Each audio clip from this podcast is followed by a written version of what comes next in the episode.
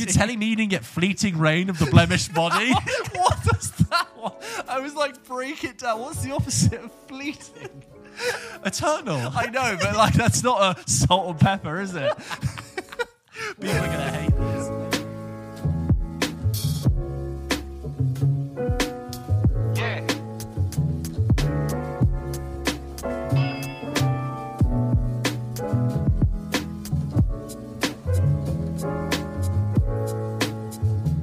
So, James, we normally have a bit of fun catch up when we see each other at the beginning of every episode, but you and I uh, actually had some fun together recently because we both went to see uh, the European premiere We did. of Amsterdam. We were invited to this uh, premiere in Leicester Square, which was also attended by Margot Robbie and Christian Bale and Rami Malek.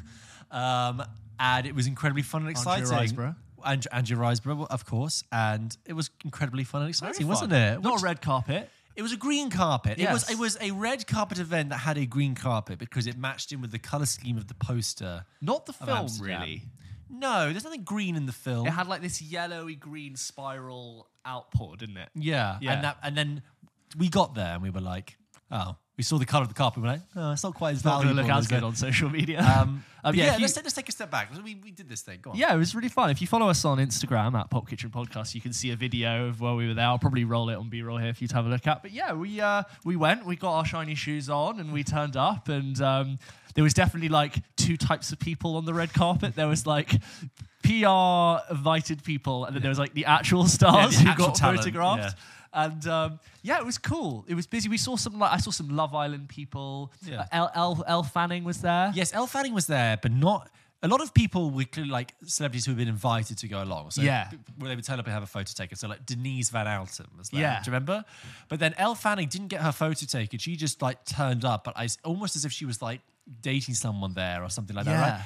And um, we just sort of stared at her really. And we were like, we? that's We Elle like, Fanning, and just watched her There walk goes by. Elle Fanning. Um, but no, it's fun. It's fun to see like the mechanics of the industry. I think one of our main takeaways from it was like, could you because we were like walking on the green carpet, not Yeah. that anyone looked at us, but like, could you imagine what it would be like to actually have be so famous and have that part of your job be written into your marketing contract? And you've got to stand here and like be just completely hmm. photographed and stared at, and everyone's grabbing for your attention. How overwhelming that would be. Literally shouting you, going, "Hey, over Margot, here, yeah, yeah, yeah, yeah, Margot, Margot, sign this, yeah." Do this, that. Like everyone stares at you. And then you stand still, and your hairstylist come over, comes over and just tweaks your hair. Yeah, and and you got to stand by like this big backdrop, and there's like s- 20 photographers there, s- clicking, snapping, flashing. And it, It's almost is like this the first premiere you've ever been to? I think so, yeah. Where, where I've like been on the red carpet. yeah, invited yeah. to. Yeah, yeah. Yeah, yeah, it is. It That's- is. Which cool. is cool. I liked it. I was um Because we did the Top Guy, I can go, but we Uh, did yeah, Top Gun Maverick. so we talked we- about that in that episode. because we were we were having a conversation the night before because I obviously because I went to the Top Gun one, You uh, did, the two yes. of us, and I was like, well, that was a royal gala, that was a black tie affair. Yeah. So I'm used to turning up very smart, and this was like no smart casual. I'm like, okay, Yeah. How does that work with the vibe? I felt like it was Um, fine. This was my second premiere. Maverick was my first proper premiere to be invited to, but I did used to work them, so I, I knew the dr- knew the Fine. drill. So at the Amsterdam one, I was like, already, I know the drill here, and I was pointing out to you. There's a guy, a security Yes. guy, who does all of the Leicester Square premieres, and he's Yeah. just big. And I'm like, yep, he's he's the head honcho. You don't mess with him. You know, he's the guy who'll say, "Where's your badge?" Yeah. So there was a Um, moment where like the, the people on all the sort of security personnel on the red carpet are very much like trying to move irrelevant people like us on and get us in. So we sort of you know very quickly got ushered through into the foyer and then like basically to our seats. We were to, we were at our seats very early and in the screening they had on the screen what was happening on the green Yeah. carpet outside. And like we were just watching these interviews where Edith Bowman is like interviewing the director Yeah. and the stars and this, and we just couldn't help but comment on how these interviews. Uh, no, I don't think this is a fault to Edith Bowman, but like no, no, not at all. everyone just chats a load of absolute waffle. They just say words. and you and I were just pitching, like, uh, sorry, skitting, doing things like, so George, what do you think? And you were like, well, you know, what I th- really So think this is it. So, so uh, we'll, we'll, we'll do it. This is how. eh, Look, look again. No disrespect. This is how Edith every Bowman. conversation It's almost goes. like they're filling airtime while on the red carpet, so you're not just watching people walk. Yeah. It's like to have people talking about the film as they go over. But like, Yeah. let's say I'm the star and you're you're Edith Bowman. So, uh, George, what was it like to actually be in this film? Oh well, you know the thing is about being in this film, and it's such a big film, and there are there are other people in this film Yeah. as well. Is that like you know I was given the script, And you actually get to be in it. Yeah, and I got to be in it, and I, and I looked at the script, and I, and I learned the script. You read it too. Uh, yeah, and you know, to be on set and to be in the scenes, and they hit action. That's amazing. And he would say cut, and It's amazing you get to actually work like that for this one. Yeah, yeah, that and I worked so with the director and the other actors as well. Oh, that's amazing to actually work with the actors for several, in this film. for many days, even even weeks. and we're Um, just watching this. I'm like, no one's Yeah. saying anything. Yeah. They're just saying a load of fluff. So we're laughing, laughing, laughing, and they're just they're just saying meaningless nothing, A just load words. of nothing. And like, I, I don't even know what they're meant to say at that point. But you and I were just laughing It- at them all, Yeah. just saying nothing. They are things that they're, they're- it's neither a statement nor uh, anything offensive. No. There is nothing you can do with those words except hear them. It- It's it's it's it's just enough to do the job, but so little that no one could ever pick up on something you said and write an article that either endorses the film massively Yes. or like really is against it. It's so Um, wonderfully neutral. and again, not a disrespect to the to the stars who are being asked this because No. they they are part. It's like in a way a very very fancy assault course for them. It's like Yes. you're gonna and go. You're gonna enter. You can get your photo Get taken. photo pictured here. and then you're gonna walk down the red carpet. Fans. You're gonna get interviewed here, and then you get taken down there, and then then And you then get you, get, you, you have an interview at the top, Yeah. and then you come in, and then there's a, there's a place to get your photo taken inside, Yep. and it's like and then through the rapids up onto the you're stage. just this marketing front, and you're just like, look, we need a load of pictures to for the press on Getty Images to say people were here, you Yes. were here, the film is big, glitz and glam, Hollywood, blah blah blah. But I can see why even they could be on the red carpet or that area for 20 minutes. Yeah. And it'd be exhausting. Oh. But I also understand now why people, when you look at someone like Tom Cruise, who at the Maverick premiere stayed out there going along the red carpet along the fans for like two hours. Really, did Yeah, yeah. two hours? And he's famous for doing that. He will give his time. And you're like that. That is work. That's part of the job. That, part of staying So power when, as when well. people do, you know, actors and say, "Oh, it's a lot of work and doing this," and people have this idea that you're just a fluffy actor going on stage Yeah. uh, or screen, and and it's very easy for you live in this high life. It's like no, that's not the whole job. The job is the press. It's the PR. It's sitting in a hotel room getting asked the same questions by different media outlets hours. and uh, um, acting as though they are fresh and spontaneous each time. And as much as I can be like, God, what what a what a horrible thing to be like that famous. It is the price to pay for a, an eight-figure paycheck to do films. Well, Right? That's what it's more like And fame and prestige. I, I mean, saying that it's the price to pay. I think it's more like if your salary is that much, your job will involve uncomfortable and uh, it may be boring, tedious things. Yeah. like that. You need to go through that. That, that, To get that- to, to, get to like- and, and yeah. acting in films is like a, what, what a privilege that is Yeah. to call that your job, right? Yeah. To be like revered by men, millions of people around the world. There's always a catch. There's always a trade-off. Yeah. So. Um, yeah, it was a very interesting experience. We had Yeah. fun, and then we went and watched the film, which we will review for you. In, We're gonna in, get in a second. Um, but Oh, they, sorry, they, they David O. Russell came out on on the stage before we watched the film. And they all got like, like Rami Malek got brought on, Margot Robbie, Yep. Christian Bale, and they literally just waved. Yep. And then David. Russell said a bunch of similar waffle about how the film's really good. It's like, Yeah. okay, and, and enjoy the movie. And, And then they all it. walked off. They were probably on stage for 30, 40 there- seconds. there- anyway, that was the premiere. I enjoyed it. I really enjoyed going. and uh, stay tuned for our thoughts on Amsterdam.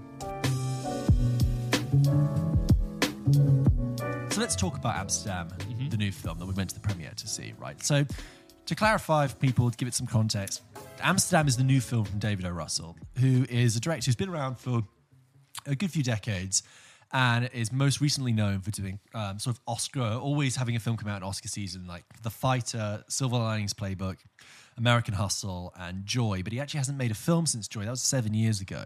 So he's sort of had this quiet period. But earlier in his career, he did things like uh, Three Kings, I Heart Huckabees, um, and sort of um, more comedic indie films uh, before kind of uh, graduating these sort of more prestigious, independent spirited films, um, like the ones I just mentioned. David O. Russell is a very interesting and uh, divisive figure in the film industry and quite and quite a volatile character, a well-known volatility. There was a very uh, famous clip of him losing his temper. Uh, and having a rant against Lily Tomlin on the set of I Heart Huckabees. There's this famous um, uh, anecdote that's been corroborated that at a party in 2000, he put Christopher Nolan into a headlock because Christopher Nolan was trying to poach Jude Law for Memento. What? Yeah, absolutely. Yeah, um, and That's amazing. yeah, well, it's not amazing. Not It's- amazing, It's, but a like- huge dick well, it is move, but- amazing. But, It's it's, not in a good amazing that that could happen. Yeah. Um, and yeah, classic like Hollywood party thing. Even though there are pi- pictures of them together smiling like years later, and um, you know there are allegations, uh, but you know about his personal life that you can read up about, and um, you know on, a, on the set of American Hustle, both he and uh, Amy Adams have said that he, he was horrible to Amy Adams on set. Christian Bale had to come between him and A- Amy They also worked together in The Fighter as well. yeah, but American Hustle, he just like what somebody described as verbally abused Amy Adams, and, and Amy Adams has said it's an inc- was incredibly hard shoe and really demoralizing and really difficult. And a lot of that's kind of re-bubbling up again now that he's got a film out. Now that he's got a film. The thing is, so he hasn't made a film uh, in the Me Too era of Hollywood because I think a lot of his characteristics that are factual um, that have happened do not chime very well. And then, in fact, when people have come out, when he's come out with this film, people have sort of said. David O. Russell, really? Okay. It's a bit like when Mel, Mel Gibson came back with a film. It's like, Yeah. really? Anyway, that aside, we want to talk obviously about the film itself. Amsterdam is this new period set sort of crime caper loosely based on fact 1930s. story set in the 1930s with flashbacks to the, the, like the 1920s and 1910s it has a, an astonishing roll call of cast i love a stacked cast. and just to read it out to you i it's it's amazing so we have ladies and gentlemen christian bale margot robbie john david washington they're the central three Yeah. Anya Taylor Joy, Rami Malek, Robert De Niro, Timothy Olyphant, who's absolutely unrecognizable in it, Yeah. Mike Myers, who's in it more than you think, Yeah. Chris Rock, Zoe Saldana, Matthias Schoenaerts, Michael Shannon, Andrea Riseborough, Alejandro Nivola, and um, Taylor Swift. Yeah. Um, it's it, it, it's a it's a Huge. galaxy of I'd stars. love to see the wage bill. I know. This film cost 55 million, and we were talking about it, I think, probably that's like. low for the wage It bill. is low. I mean, maybe every. The, the, what they kept saying on stage was, oh, we, we, we all just wanted to, we read the script and we just really wanted to be involved. Yeah. Okay, that's fine. We'll be honest, guys. When we were going into this, as, as fun as the premiere was, we had a little bit of ambivalence or about how we felt because when you look at the poster and you watch the trailer, uh, you We get as we were in Leicester yeah, Square. By we the way. We, you, you, you're, get get- this you're impression getting of this. the film. Yeah, you're getting this sense of I don't know what this film is trying to get you to engage in. I don't know what this film is, what tone it's trying to trying to strike. Is it kooky? Is it is it comedic? Is it dramatic? What is this film about? I, I personally have an issue with the title like Amsterdam because it's just so broad and meaningless. Yeah. It's like Amsterdam. What about it? What of it? They really tried to shoehorn it in again at the end. but Yeah. So we were a little bit unsure. We had fun. So it's David O. Russell's new film. It's got a hell of a cast. We went to watch it. James, what do you think? It's got a great cast. Yeah. It's got great acting, great hair and makeup production, but that is literally it. Right. I really didn't find it engaging in most of the other ways. I Right. think structurally, just a big mess. Right. You you start you start the film where this is in the trailer. There's a body that's been murdered, and then an event happens in the first five ten minutes. The film then stops, goes on a 25 minute flashback. Yeah. Right. Which was good, but I'm like, okay, so 25 minutes, and then you come back 35 minutes into your film, and then you start the actual like Hmm. plot of what happens in the movie, which just created a very disorienting experience where I never really knew what the film was about and who I should latch onto. So just to clarify the plot as well, I mean, we've just Yeah, oh, sorry, sorry, no, no, but no, but everything you said is it stands true. But the plot is essentially this: it's 1933 New York.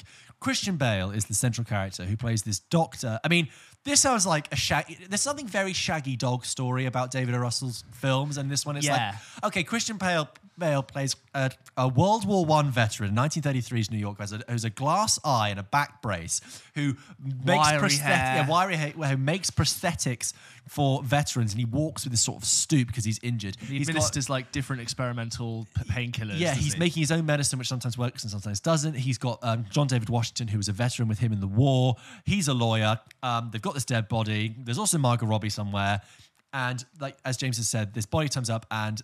Uh, John David Washington and Christian Bale's character are implicated in it. They need the help of Margot Robbie. There's a bit of a flashback to actual World War One era, and so begins this crime caper of running around. Whose help do we need to get? Oh, we need to run over there to get this person's help. And it's sort of heads towards something that's loosely based in fact. The opening frame of this film says a lot of this really happened, which is almost exactly what the beginning of American Hustle said. Yeah. And It's a funny way of saying based on a true story, but barely. yeah, and it's very much in American Hustle territory. Yeah. If, you, if you, this is big wigs, big costume, slightly based on a true story. You got you got given the- limps and twitches and but given the David O. Russell treatment. So sorry, continue. No, that was it. That's what I found really strange about it is how the structure immediately threw me off. So I spent, I think, 35, 45 minutes really kind of not knowing where to place myself. Place myself. And then after that moment where you have this like 25 minute flashback of like how these characters got together, which is all very well and mm. good, and I think that's, storytelling's fine. I then spent like the second half, the second act of the film, wandering around bunch of different scenes, not really mm. following why that scene happened Yes. or what anyone was actually like. Everyone talks, but no one really said that much. Mm. And There is something very strange about David O. Russell dialogue. yes, right? It's, there will be moments, lines that are very witty, Yeah. very sharp, and funny, followed by dialogue that not only just doesn't land, but is almost so meaningless and empty, it doesn't go in. But- it just, I, I, people will say stuff, and I think, oh my god, I don't have no idea what they've just but said. it's packaged in this like really premium, like beautifully shot by Emmanuel Lubezki. Mm. Oh, you, like you can course. instantly recognizable as Yeah. an Emmanuel Lubezki uh, shot film, and like, like it's so beautifully graded, and the lighting's beautiful. And I'm like, oh, this this is tricking me into thinking like I should really understand what's Yes. going on. Yeah. And I'm like, really, I'm almost like embarrassed, being like, I'm not following this, Yeah. but that's not my fault. I actually don't think it No. it packages up its story very well. There's something quite illegible about it, the way yeah, it, it's and then like like I said, structurally, you you start with like a hook, and you just put it on ice for almost thirty minutes, Hmm. Yeah. and then you ask me to come back, and I felt like.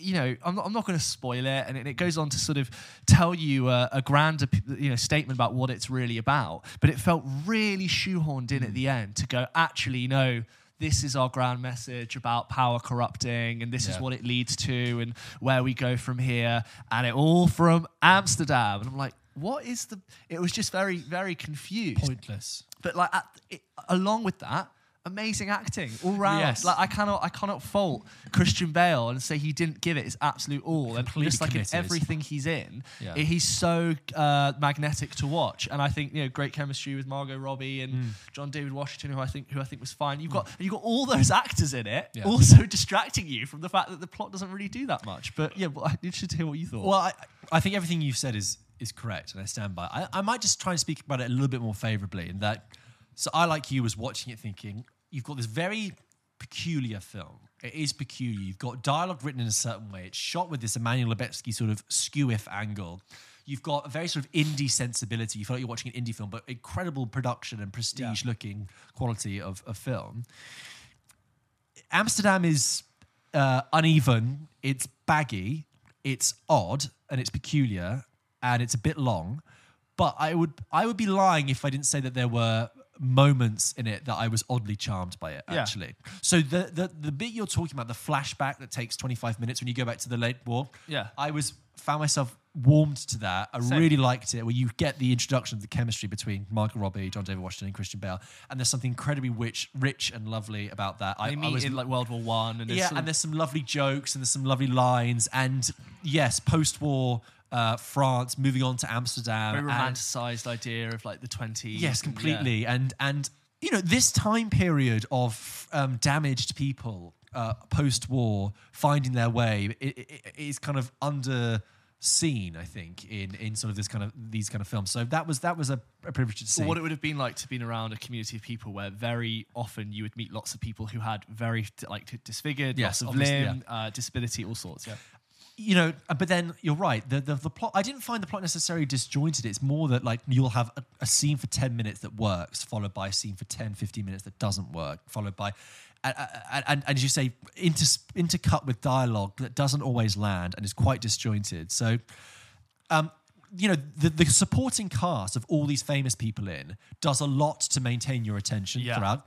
I also think it wasn't quite as distracting as I was worried it would be. I think all the supporting actors work very well in their roles. Yeah.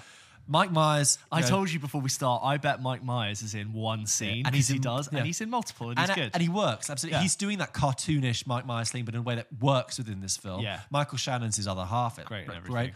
Um, uh, Rami Malek, yeah, brings a certain slightly slippery edge to things. That's he does that to every He does that to everything. De Niro's in it more than I Yeah, expected. yeah, yeah.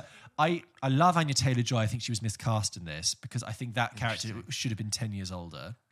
I know what you mean. Rami Malek is 40. Anya Taylor Joy is like 25. And Is she, she only twenty five or something like that. And she's like talking about Robert De Niro as like a, a stronger. Tra- I just, it just, that never works for me. Yeah. Uh, Andrea Riseborough is great. Um, the the the, the bumbling detectives of uh, Matthias Yeah. Schoenaerts and Alejandro Nivola are just great um, together. Zoe Saldana doing a fantastic, um, uh, like calm, poised. Um, uh, um, she's a, a surgeon, I guess you could Yeah. say, right?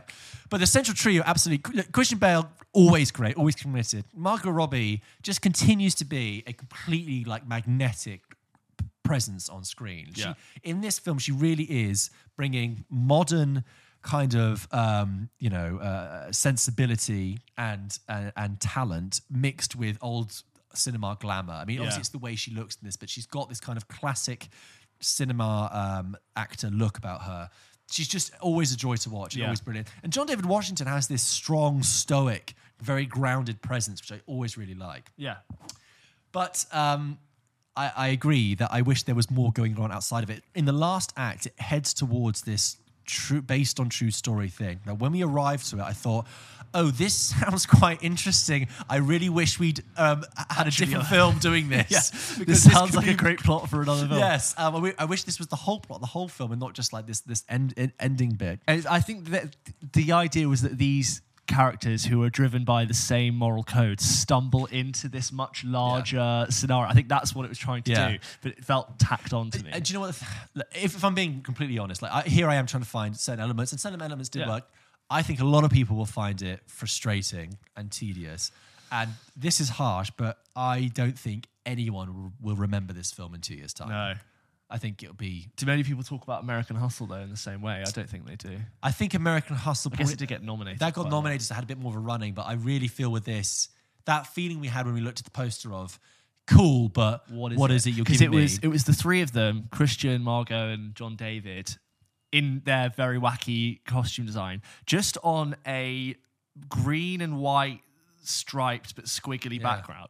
And like that with the title, which never really made that much sense in Yeah. the plot of the film, apart from the fact they just used to live there. Yeah. Never really told you about like why you should watch it, apart from the fact that look at who we got in it. look at all these famous people. and that was all. Uh, Taylor Swift, I thought was very good. Taylor Swift in- is very good. in in the a, brief, in a brief but very good brief, role, very good and and Chris Rock is great. And you know, I, I, I watching the film is like looking through a very tiny window at a very tiny room that's into intricately detailed and, and modeled like like David O. Russell has created this like toy set. And sometimes I felt like I was looking through that little window and I was like, this is great, but I feel completely cut out from it. And then sometimes I was in that room and I was in, enjoying it and, and I, I felt connected to it, but that was few and far between, frankly. Yeah. And, and and by the last few scenes, like the climax of the film, it's just so much quick non it's nonsense, isn't it? A lot of it is actual It's nonsense. nonsense. And then right at the end, it comes to its little, you know, little eh, peak. And in my mind, I went, oh, right, yeah, they'll do that then. Yeah. it's like, that's what we've done with this. I guess it is the 1930s. So it- I think if you are Great acting. if you like if you like Margot Robbie and you like Christian Bale and you like all that cast and you want to see that you want to see them And you play love, like- if you want to see them play dress up with the most expensive costumes and the most expensive And sets Beautiful cinematography. go, go and do it um I I will say that where, because, you know, me and George are very unimportant, our seats were the furthest to the left on row D, so the fourth row. Close so to the left. We are looking, as close, I'm literally by the wall. And so we are looking up at this this this screen, literally uh, like, upright. at- looking at Amsterdam from a Dutch angle from a Dutch angle. And a lot of the film, like Emmanuel Lubezki wide, Yeah. and a lot of it was mostly handheld And or like shoulder rig, shot like fairly low, and a lot of it was.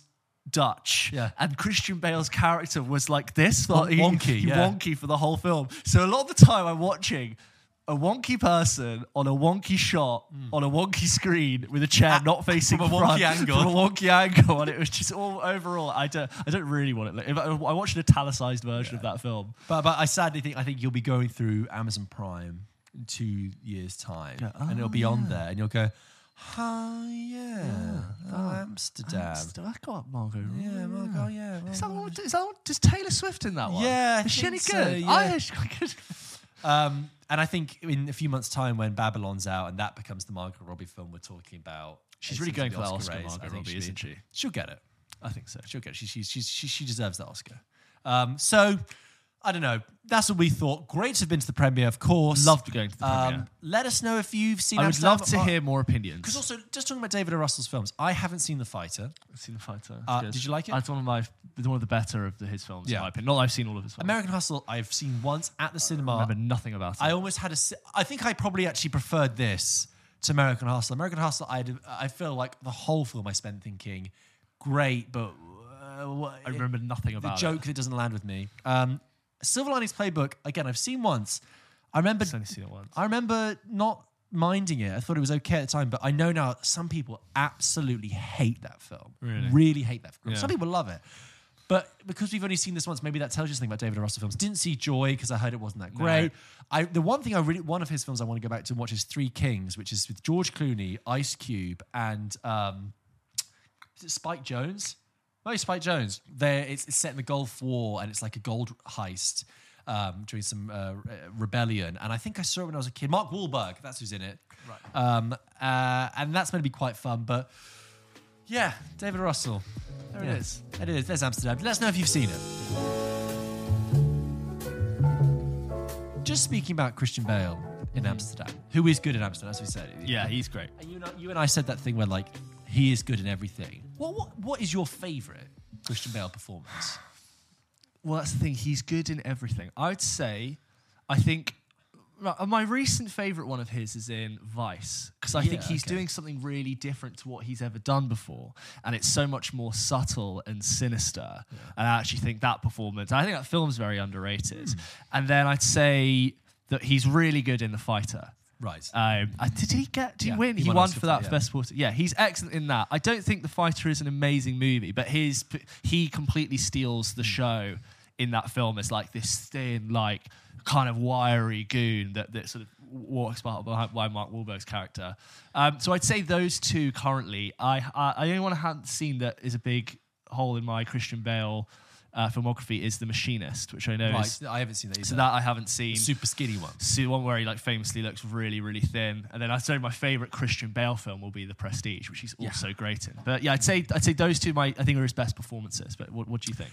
Uh, yeah, I was thinking. I think the Prestige is good, but it's more. I don't watch that film and think this is a Christian Bale film. Yeah. It- it- there's so many other great things happening I in that. He is part of a rich tapestry. Absolutely. For me, uh, I think his best performance is American Psycho. Yeah. Which I, when mentioning it, I'm always very reticent to because. But, Talking about American Psycho, particularly when it's two guys like us, there's Oh, this. I love Yeah, American there's this like Psycho. film bro reputation about every time you bring up American Psycho, you've got to be like you're some sort of like indulging the lifestyle, or you find it somehow glamorous. Yeah, it's- and, it's- and yeah. intoxicating. Oh yeah, mate, isn't it fucking cool? Yeah, and he's so same, slick. same as Wolf of Wall Street. That was meant to be a satire on how awful these people are, Yeah. but people ended up loving Right, and yeah. like lauding it for that behavior. But, um, you know, American Psycho is a really interesting. I think I have talked about this before, but apologies if I'm repeating myself. But it is a really interesting case where you have this, you know, book written by Bret Easton Ellis um, in the early '90s, which was incredibly violent and explicit, and was completely uh, caused this sort of moral panic where Simon and Schuster, the publishers, cancelled the book deal, and loads of people rejected it, and everyone completely missed the point of the book, which is that is a satire. That the violence in it is not is is explicit to the point of being sat- satirical, and if you actually read it. May not even be happening in the book. Yeah. There's a strong thing that is like all of this is happening in Patrick Bateman's head. So then you get to make this film, which is then screenplay is written by um, Guinevere Turner, it's written by a woman, and directed by a woman, Mary Harron. You've taken it away from the sort of leering male violence that it's kind of set up to be. And you get Christian Bale in it. And Christian Bale, I think, does a really excellent distillation in that film of crystallizing the idea that it is all complete um, uh, nonsense and ev- everything is completely crazy. So crazy internal but monologue. also completely serious. So his performance is grounded in that very serious way, but also completely ridiculous. His music changed from Yeah, that whole scene with the cards, you know, the, the business Oh, cards, amazing. is he is completely serious to the point of like being a cartoon. Yeah. Let's see Paul Allen's car. And then when he realizes that someone else has like a better car than him, Yeah. and he just like feels the embarrassment and the Yeah. rage. Gosh, look at that soft, some subtle off-white coloring. yeah, is that chalk? and um, the scene in which he basically goes on like a murderous rampage around New York is deliberately ridiculous. You know, he shoots a car with a pistol and it blows up, and he like looks at the pistol ridiculously, Yeah. and he's like on the phone and he's sweating, and he's like, "He fucking did it, man! I fucking," and he's so crazy. And at the end, when he like um he says like uh because he's killed Paul Allen, and Yeah. and he's like uh he wants to basically confess he's got this violence within him, and the other guy's like, "No, you." Uh, Paul Allen's not dead. That's, he's like, it is possible. It's like, that's just not possible. Why, not, you stupid bastard? It's like, because I saw Paul Allen like, last week like and um, he he just contains within his entire like face and his whole performance this idea that Patrick Bateman is completely hollow on the inside, Yeah. is a nobody, but is also desperate and dying and crying out and suffering with the violence of 80s consumerism Yeah. and is also like a, a, a, a, jackal like madman he just contains it so brilliantly you watch his performance and you feel the two things you should do when you watch American Psycho, which is you feel like laughing and you also feel uncomfortable and you also feel uncomfortable. Yeah. Do you remember um, two weeks ago we just briefly talked about how Paul Dano's an amazing actor and he does his own little subtle variation of his own thing Yeah. each time, but it's always great. I don't feel like I'm ever going to see Christian Bale do that performance again. Like that's only Yes. that's only American Psycho. Yes, and that beca- that's a truly individual, unique performance from him. Yeah.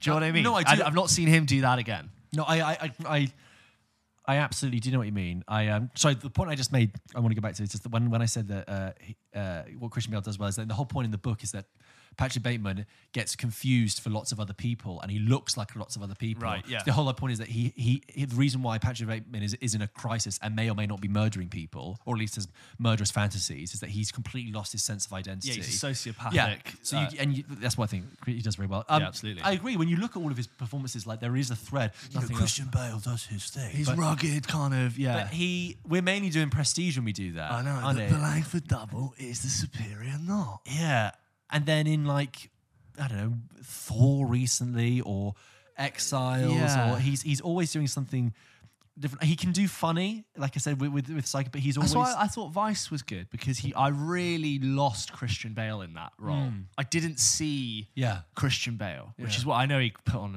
so much weight for it. But I I feel like that film and what what the monster that he becomes, which is mm. this like shadowy corporate silhouette in the corner of the Oval Office, and how brilliantly like they did to explain like how someone becomes that. Yeah. I just thought it was it was what he did.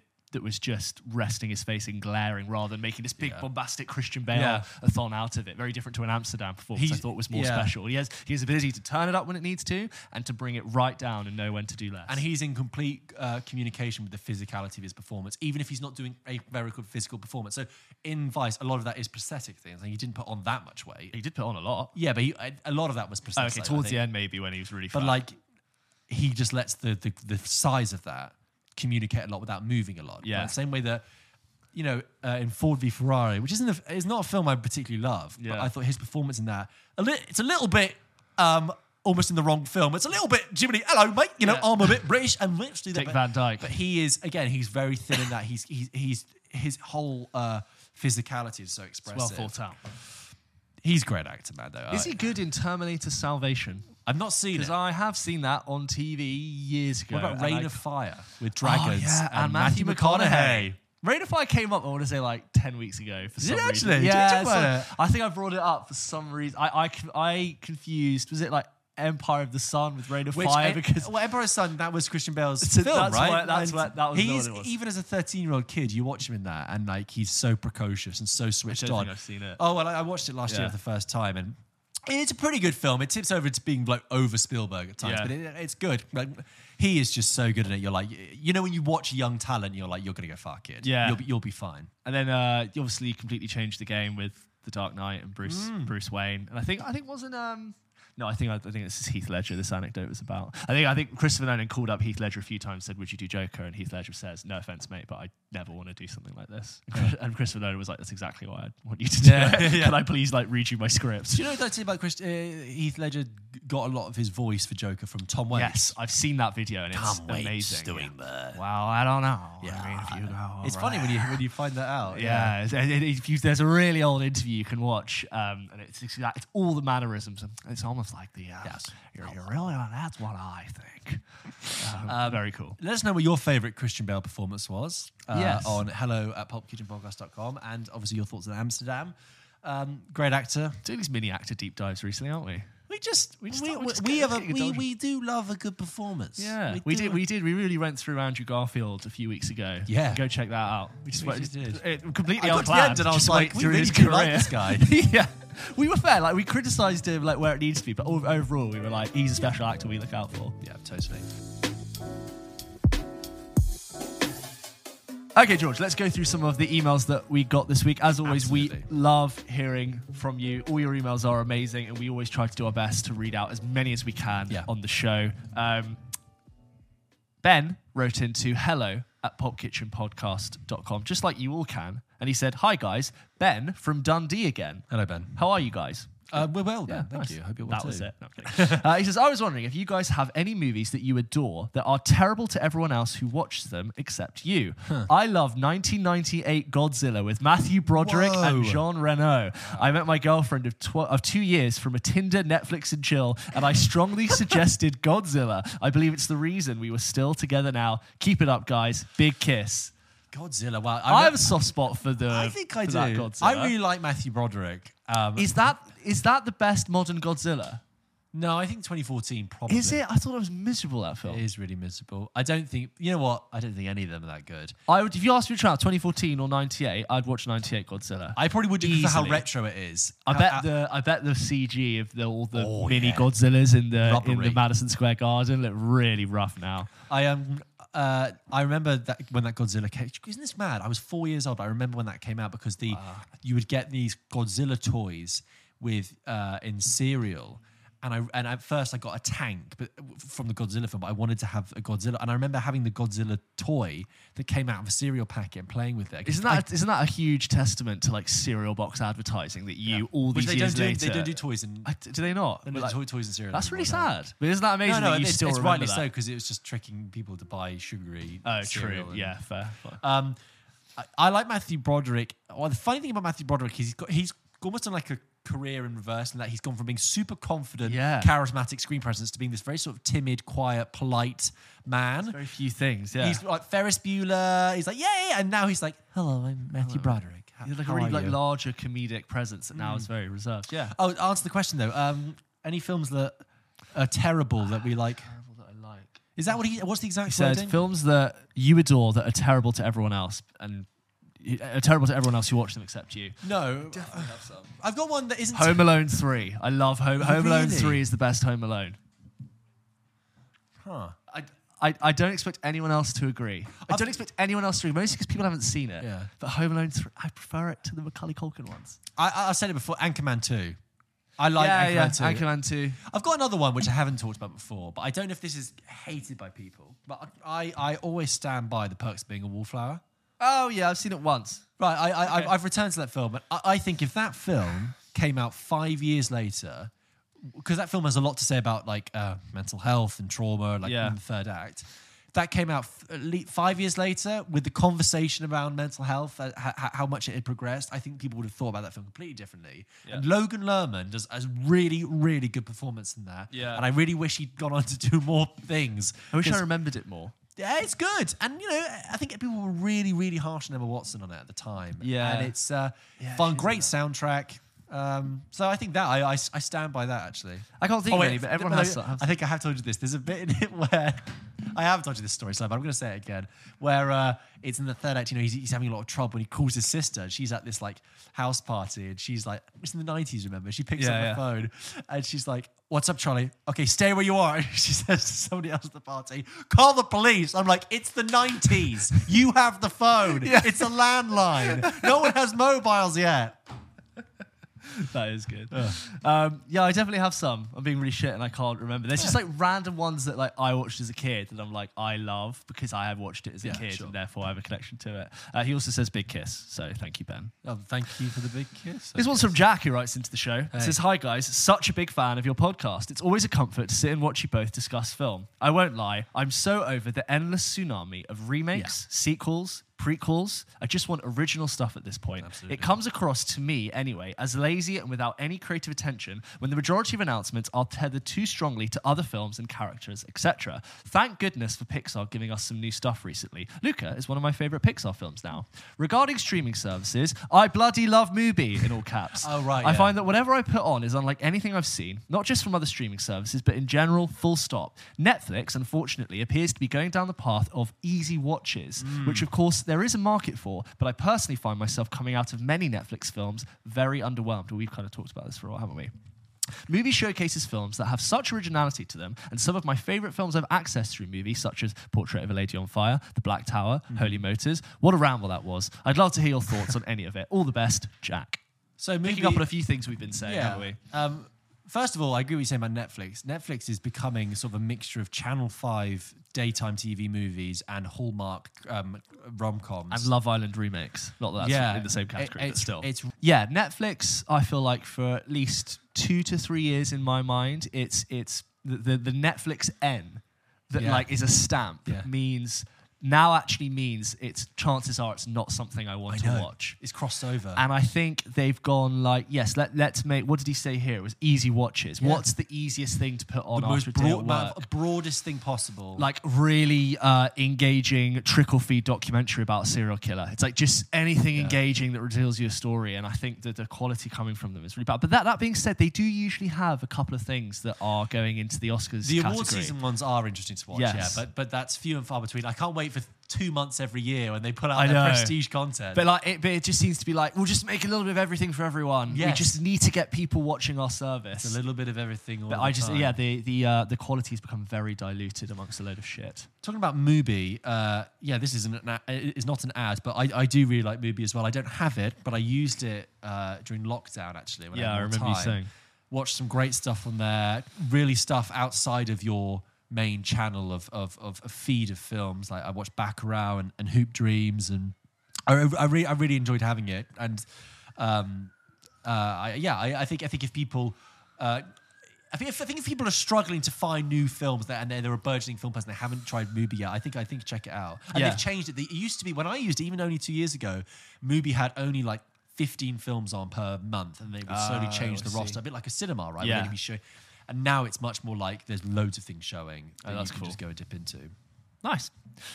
This next one is from Finn. Hello again, Pulp Kitchen. Finn Hey. here, once again writing from Hull slash Ull. Oh, Uh, this time referring to episode 42, wherein you discussed the potential Best Picture nominees for the upcoming 2023 Oscars. You Oh, can yeah. go and check out that episode if you fancy it. Um, it was very interesting to hear your thoughts on these potential nominees, but I have my thoughts I would like to share as well. Since Parasite's Best Picture win in 2020, the Academy appear to have nominated one foreign language film for Best Picture in the subsequent years Minari in 2021 and Drive My Car in 2022. Something the article you read lacked was a foreign language Best Picture prediction. Absolutely right, yeah. Personally, I would replace The Woman King with Park Chan Wook's decision to leave. Hmm. And if not decision to leave, then my second guess would be White Noise, which reunites Adam Driver with his Marry Story director, Noah Baumbach. However, that isn't what my question really relates to. I'm asking about the overall quality of the Oscars as a show. Some of my most recent Academy Awards ceremonies have been the lowest rate. Some of the most recent Academy Awards ceremonies have been the lowest rated ever. My question is, what do you think is the best way the Academy could try to improve the quality of their show and increase ratings? Whether that's by means of hiring better hosts, increasing security to prevent onstage slapping, or nominating more accessible slash well-known movies. Once again, sorry for the email length. I, pol- I promise to make them more concise in the future. Keep up the amazing work. I'm absolutely loving the show. All the best, Finn. So the first one about the uh, Adam Driver and Marriage Story director Noah Baumbach reuniting for White Noise. Yeah, we, we, we, we were going to talk about that, but we just it was we didn't have enough time. Uh, Yeah. yeah, I'm excited. That's based on a Don DeLillo book. Don DeLillo, um, American author, has written lots of big, you know, all interesting themed books, slightly um, sci-fi futuristic. Uh, not sorry, futuristic, but like um, you know, future thinking uh, things. Uh, like Great Co- suggestion, Cos- we agree. did- do you remember they did that film Cosmopolis? That Yes, uh, uh, Robert it was based on the book by Don DeLillo. Um, uh, looking forward to that. I love Adam Driver. I Love Noah Baumbach. Can't wait. Uh, in regard to the English, um, non-English language films, Yeah. I, yeah, I love that. I, I, I, I, I'm always open to and love to watch. Uh, That's one of the good things about the Oscars. It Yeah. probably shows you something you otherwise wouldn't have watched. Um, or, or had it been advertised to me, I think, which is quite good. Sometimes I'm like, oh, that, that film that was not in English was never advertised to me, and I'm glad it. Uh, yeah, I, I, I, I love when they push that stuff through. I, I, um, I, it's a shame the article that we were pulling from didn't, didn't say that, but I, I guess it's just the way it is. Um, And then Oscars ratings yeah. going down. Okay, this is the thing. I have always never understood why they try and pitch and show the Oscars as a show, as a piece of entertainment that you sit down and watch. Because Right. every year they're like, "Oh, the Oscars rating was was down," and I'm like, "Yeah," because it's like six hours long. Yeah. It's like a sports event, and it, it, it feels like this very cynical uh, move by t- American television, American advertising, and Hollywood to be like, "Let's just." Bring everyone together for the Super Bowl of the film industry. Yeah. And I'm like, no, it, that, I, I don't know why anyone would want to sit and watch that through the night. Okay, No, it's just and, and boring. I've never However watched it in the UK yeah, you'd have to stay up all night to exactly. watch it. However good the films are, however good it just sounds tedious. What it should be like is like they do, how they do the Baftas, which is they have the whole ceremony and they record it and then they cut it down to two hours, which Yeah. you then watch in the evening. And I, I, um, I've, or I usually watch the Baftas. I don't usually sit and watch the Oscars, regardless of the time difference, because.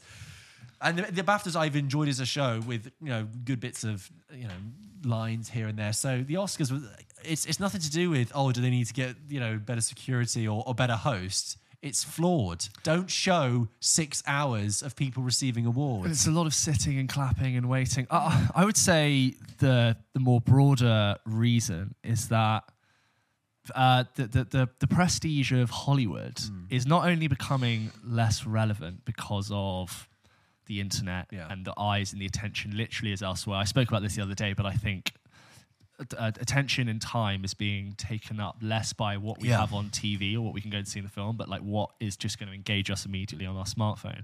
I also think that the Academy and what Hollywood represents has Yeah. had a very bad run Yeah. of w- what I think the pr- most prestigious award. In, in entertainment means now, and I think it's been tainted. And it's only a few years ago that we had the likes of Harvey Weinstein and just Yeah. all these people being celebrated. And, the- and all these people we now see. I just don't think the image is tainted. I also think Will Smith slap like proves just like what what who are these people It just like we, pulled we, down the whole veneer. that we r- just absolutely adore every year. I also think the idea of um, like d- dresses and who's wearing what and turning up is becoming tired. As I Yeah. think like the E Online, Entertainment Weekly, MTV cycle and style of news has become slightly antiquated. That used to really fuel Yeah. and like inject the Oscars with like an entire different category. Yeah. And I think that's become almost parody, like the Met Gala. It's almost like that effect. Yeah. And I feel like culture moves so much faster. It's, it's increasingly becoming quite like an old fashioned institution. I think it just becomes quite tired. Uh, We've also gone into a very cynical trap, which is that a lot of years now, before the Oscars has even happened, you basically know what's going to win. Sure. and you're increasingly aware that it's just a like you you, you, you bet on the the horse. You can tell which horse is going to win the race. Another thing I've just remembered, which I didn't say at the end of that roundup when we talked about all the films that are going to win next Yeah. year or, or could win next year, is that if you're going to go and watch these films and it's very exciting heading into award season, I'm going to say to you this: it is okay if you go to watch a film that has got critical acclaim written all over it, is being talked about as being the Oscar film Yeah. And you don't like it. Ah, and I yeah. say this because there have been so many times when I've gone to see the hot film that everyone's talking about that week. Oh my god, it could win! I mean, this is gonna be amazing. blah, blah, blah. And you go and watch it, and you don't quite click with it. Yeah. And you feel so strange. You feel like you're an idiot. You're not you wrong. like, have I missed something? Do I need to see Do I it not again? understand it? And it's like the chances are, no, probably not. The chances are, in six months' time. Everyone will have come down from that high. Yeah. No one will talk about that film anymore. Like and the artist. actually right. Like like the artist. I, I mean, um, so I'm just saying to film lovers out there, don't despair if you go and see everything. Be confident and, and say, actually, I didn't like it. I, I'm sometimes very suspicious of who pe- of friends or people I know who, who go and see these every single critically acclaimed Oscar After film. they've been announced they go, they're Yeah, they go, oh, it's just, it's just wonderful. It's just absolutely amazing. Or like like Darkest Hour. And I think Right, yeah, yeah. I was just sublime. Like I don't believe that it is. Yeah. I believe that they, for um, uh, film industrial purposes, they have decided that this is the film they want to bet on this year. Winston Churchill's so hot right now. Yeah, so they're going to pump all this money behind He's it. not anymore. No. Um, so just remember that if you if it doesn't click for you first time or doesn't work for you, Yeah. don't despair. Always say how you really feel. Never try to just Trust like, your gut. assume that everyone else is going to love it. Thanks, Finn, for writing in. Um, this one is from Haiku Dave from Saskatchewan. Oh yeah, Canada. Hi, Dave. Hey, Hello, gents. I hope today is finding you well. George, does today find you I well? think it finds me okay. Yeah, Yeah, it's been a nice day. It's sunny but cold. Colder. autumn. Autumn. Fall. I just finished episode 41, and there was a listener who talked about teens and cinema. Do you remember Yes. that conversation, Yeah, I George? remember. I agree that those who are looking for it will find it, but I wonder how many that comes to. Haiku Dave. wisdom. I believe, I agree that those who are looking for it will find Yeah. it. I've talked to a few younger co-workers about music or movies, and the one line I've heard a few times is, "That came out before I was born. Why would I care about that?" Hmm. My response has been, "It came out before I was born, but I still discovered it." Not that this is the majority. Dave, you just, I just feel like you're like a sensei Yeah. floating. Can I ask you? Can I just send you an email about my life? Um, not that this is the majority, but I found that to be a faulty way of thinking. Do they use electricity? Do they wear modern clothing? Enough about that. Enough. I'm sorry. Enough about that, though. Not everybody has to be into everything. Just be open to discovering new things, please. The other thing I wanted to mention was about Nope. One takeaway I find myself with is looking at the clouds, and if one sticks out, wonder what's really going on. Thanks for your efforts. Cheers and all the best. Haiku Dave from Saskatchewan. Uh, yeah. So about people Not what don't engage with stuff that was made before they were born. I, I, I've always thought that uh, a success of a good education system is not telling someone something that they should know. Yeah. It's inspiring. Cu- I'm feeling like Haiku Dave. It's about Yeah. inspiring curiosity so that someone is interested to go seek something out for Yeah. themselves. They- they- right? It's like starting their own motor to let them to teach a man to fish. Yeah, and he'll it's never like go it's hungry. like you, I, I will one day sit my kid down and be like, "This is Spielberg. You've got to watch this Yeah, yeah. film." But I hope that doing that, I don't want to just force them to watch loads of other films. Hopefully, they go, "Wow, I would love to see a film similar to that, or what else is out there." That's what I think you want to do. So, Yeah. hopefully, people are got their curiosities piqued. And on for as for Nope with the clouds, I don't look out for Nope clouds. I always try to see if there's like a a, a Pixar cloud from Andy's room in Toy Story Yeah, anywhere. the perfect like Yeah, flat the per- bottom domes. Yeah. three. yeah, yeah. Um, Haiku Dave, thank you. Keep- sorry, that reminds me. There's a really good joke in the American Office where they're they're doing a stakeout. And they're, they're spying from this other um, store, and um, you know it's Dwight and Michael, and Michael hasn't got really anything interesting to say. And he goes, "Oh, it's um, oh, it's cloudy. You know, means means people it might rain and people might go inside." And Dwight goes. Uh, yeah, if that was cumulus that's low-lying nimbus. No, you're clouds, Michael. My one of that is uh, if I'm being followed alone on a road. Not being followed, if someone is walking behind me on a It follows. It follows every single time. Uh, this one's from Kai, spelt C A I. I assume that's Yeah, how I say it. Kai. Hi, guys. I love the podcast. I first saw you on. Oh, you know the rest. Yeah. anyway, like, I love that like our fans have become like, like the catchphrase shaded ours, by. Like, I almost want people to start lying about how they found us just for it to Yeah, be the most outlandish ones. A carrier pigeon dropped me a note from you. yeah, uh, an infomercial on a on a zeppelin. yeah. Uh, hi guys. Uh, anyway, my question is this: Are there any films you hated the first time you saw them, but have then grown to like or even love? For me, it was Nicolas Roeg's "Don't Look Now." Rogue. R- Nicolas Roeg's "Don't Look Now," which I saw for the hmm. first time in a 9 a.m. film studies lecture during my first year of uni, alongside a hungrily hundred. Alongside 100 equally disinterested students. I then had to watch it again for a third year English model, where it quickly became one of my favourite films. Turns out, how you watch a film can have a huge impact on how you enjoy it. Who would have thought? Thanks, guys. Keep up the great content. Kai. Thank you, Kai. Uh, see previous discussion about Once Upon a Time in Hollywood from Oh, yes. episode 30, I think, which I basically the exact same experience to you. Don't Look Now. Have you seen Don't Look Now? No. Really, really interesting film. Fantastic opening. Um, I also think I need to rewatch that. I watched that when I was about 17, and I was like, I don't really get it. I need to be better at reading the questions before we go on and then having an answer. Because all the time I'm like, there's definitely one, but I can't think of it. Uh, oh, well. Okay, well, it'll, it'll come back to you. But yeah, Don't Look Now. Good one to. I might watch that before Halloween, actually. Oh, nice. It's creepy. It's eerie.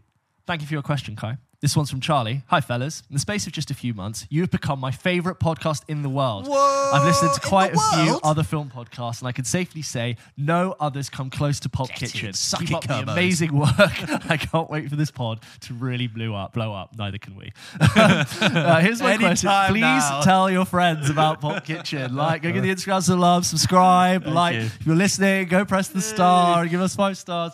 Here's my question: What are some critically acclaimed films that are held in high regard by your typical cinema lover that you never really seem to love yourself? For me, it's No Country for Old Men. What? I've rewatched it a few times and just never really fell in love with it. The Oh. ending drove me absolutely crazy. Interested to hear your takes. Thanks, Charlie. Um, hard disagree on No Country for Old Men. The- the sorry, I disagree on No yeah, Country. the ending I think is really good, and uh, I, re- I really like that film. What's the? I'm so sorry. The emailer's name. Uh, this is Charlie. Sorry, Charlie. I I I, um, I respectfully disagree, but um, I understand that film is not for everyone.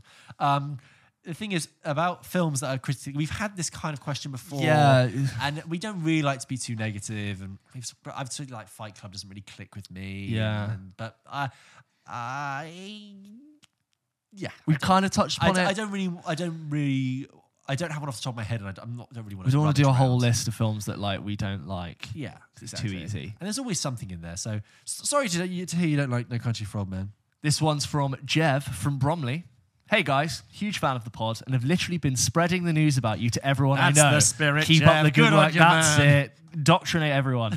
uh, so I recently went to a live film podcast. Won't, won't mention the Oh, yeah. name because we don't want to advertise them. like I would know. That's him writing that, not me saying that. Uh, and it was really enjoyable. But throughout the whole time I was there, I was just thinking about how I could be having a better time if it was you two on stage. oh, that's sweet. Oh, so my question is, when are you two going to organise a live podcast? Because Christ, that'd be amazing. Jeff from Bromley. That's very sweet. One day when I'd love to one day. I feel like if we did, no one would No, no come. come. We haven't got the resource to probably pull that off. and- I, I think that we right now have a small but really engaged and like active fan base, which we really, which we Which really I appreciate. love. Community, not even for the for the amount of the community actually like for, for the for the numbers we get on our episodes which I'm not I'm not bad about our engagement with our audience is way higher than it should be and we, and we, and we, we really appreciate that. And I think that's So amazing. In an ideal world I'd love to organize world tour Madison Square Gardens Pulp Kitchen Live Las Um, Vegas res- residency. residency just keep keep subscribing and Yeah, we'll, we'll get there, we're in talks Great idea. talks. One day, mate. One Uh, day. yeah, it sounds like an amazing plan. But thank you for your support. That's really kind. This one's from Max. Hey guys, Hey. I hope you're both well. I'm a long time listener and first time emailer from Liverpool. Oh, Thank you for writing in. Yeah, yeah. First of all, I must say that not only am I a fan of your podcast, but your style of podcasting, i.e., music, editing, etc. I regularly listen to your podcast while I'm cooking. Love that. I find it very therapeutic to listen to your reviews. Smells and good when any- you're cooking. Yeah, yeah. And it, uh, very few- therapeutic to listen to your reviews and hear any updates in the film and television world. Thank you. Uh, I have two things I wanted to ask you. The first being from an episode you made about films under 90 minutes. And I believe one of you spoke about the film, in my opinion, Ray Winstone's classic Sexy Beast. Yes, one of yours. me, yeah. And I think uh, one of you hadn't seen it, me, and I would definitely recommend watching it for its intense character building, dialogue, and even in the dramatic parts, having some of the best British one liners Yeah. I think I've seen in modern English films. I had some uh, uh, two clips sent to me on TikTok of that film. Yeah. And I was like, oh, it was like, it was like great past. scene. And I was Yeah. like, no, no, I, I was in. Yeah. I saw like three seconds. Yeah, yeah. Ben, like, it's Ben Kingsley probably. It's fantastic. Yeah, Yeah. really good film. Relating back to the cooking part, my question to you is when you think of food and drink in the world of cinema, where does your mind instantly go? For me, it's a mixture of either Ratatouille showing off food as a work of art and passion to something like the Johnny Depp film Chocolat for its depth of cuisine as a form of passion. Keep doing what you guys are doing. I absolutely love the show and cannot wait to see and hear what you guys talk about next. Kind regards, Max. like Chocolat was on hard repeat when I was a kid with my mum just watching it. I Yeah. used to feel like I, I knew every single beat of that film. Do you want to know what um, food scene came to mind recently? I was discussing it with a friend. Is do you remember in Spy Kids when they were in the pod and they had the packet that turned into a McDonald's meal? No. Do you all remember? It was like Spy Kids. They go into this like underwater pod and there's no food, and they realize they've got these packets of food, and they take one, put it in this like fake microwave, Yeah. beep beep beep, and then. Puff, and it's like a McDonald's large meal, Ah. and we were just talking about how like amazingly that captures the imagination of like a kid fantasy film like Sky Spy Kids. I can't. Uh, I was just trying to think as you were reading that out the email if I have one. The only thing that came to my head was, do you remember Spirited Away? Uh, I've seen it so long ago. Yeah, yeah, me too. But I remember that at the beginning they have that they, they st- her and her parents they stumble across that like amazing feast. And, and it's like Yeah, yeah, all yeah. the wonderful, and her, her parents just like dig into it, and you're like, oh wow, and then they they slowly turn into pigs. Yes. and she's like horrified, and it's just there's something like. I, mean, I don't remember when I was like, uh, maybe I was a, just a fucking fat kid who loved. her. Yeah, this yeah, kind of- yeah. I was remember looking at it, being like, oh, that looks like nice. A bit of rice, bit of noodles there, Yeah. a chicken. Oh, good question, Max. Thank you. There you go, Max. Thank you very much. And thank you to everyone else who wrote into the show. Don't forget, if you want to send us a question, you can do by emailing hello at Pulp Kitchen Podcast. Podcast.com. There you go. I was just trying to do it in sync. I love that. Yeah. Keep sending in your um, reviews of House of the Dragon and Game of Thrones. We've already got a few in, and they're sounding great. And we'll do a big season one roundup. So get those sent in, and we'll uh, do a big review of the show. Thank you very much.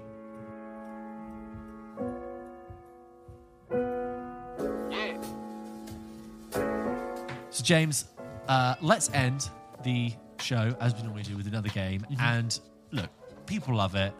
It's back again. Let's do the film opposites, all right? Many people have seen this on TikTok. You can catch it there again. Let's do another round. My turn to give some to you. I've gone through and I've tried to make them a little bit uh, tricky. Tricky. Okay. I hope so, at least.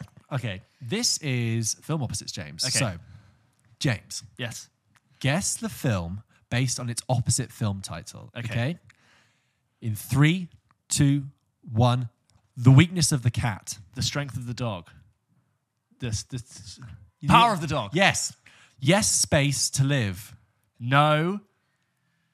No. Yes, space. No to live. time to die. Yes. Village of Devil. City of Angels. No, Mm. t- uh, Close. City of Angel. What? City of God. City. Oh shit. Death is ugly. Life is beautiful. Sunrise Street. Uh, Sunset Kingdom. Sunset. What? Boulevard. Yes. Bottom knife. Uh, Top Gun. Fleeting rain of the blemished body. What? Fleeting rain sun of the blemished body. of the perfect. I don't know. I've got, got it. Eternal sunshine of the Oh, f- that's a spotless good one. mind. That's a good one. Cold. Hot, warm, burnt. Uh, Heat. ah, New York public. um, LA Confidential. Yes. Uprise. Downfall. Yes. An ugly body. A beautiful mind. Drop me if you can't. Catch me if you can. Off the inland. Out in on the on the waterfront. Yes. Out of the civilization. Into the. uh, out- Wild into the wild. And the last one, the last one, the useless. the the the useless. The practical. The help. The help. It's a- it's oh, okay, okay. Oh, you well oh, that was done, almost, Those yeah. were a challenge. I enjoyed them. I'm personally happy with My palms are so sweaty. You're telling me you didn't get fleeting rain of the blemished body? what was that one? I was like, break it down. What's the opposite of fleeting? Eternal. I know, but like that's not a salt and pepper, is it? People are gonna hate this. I you know. Well, I enjoyed is, that. guys. I enjoyed that. That's- My, my hands are so sweaty. I'm literally rubbing them on my. Do you know what I've noticed as well? Some of the videos when I give them to you, I'm almost disappointed when you don't get them, and I'm Yeah. like, "No, James, you idiot! No, come on." Fleeting blemish or whatever it was. Um, Well, there you go, guys. That was our game. Thank you Uh, very I hope much. you enjoyed it. I hope you've enjoyed the show. We, as ever, really appreciated you guys listening. See us out, James. Go on. Don't forget that we post new episodes of Pulp Kitchen every single Wednesday.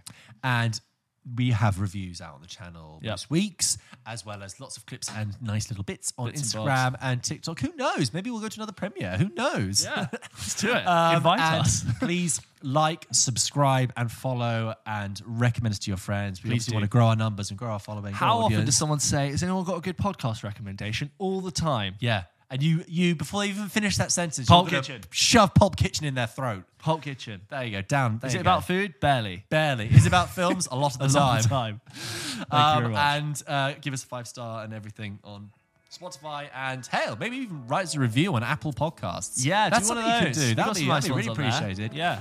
Um, other than that, we'll see you next week. All right. See you next week. Cheers, guys.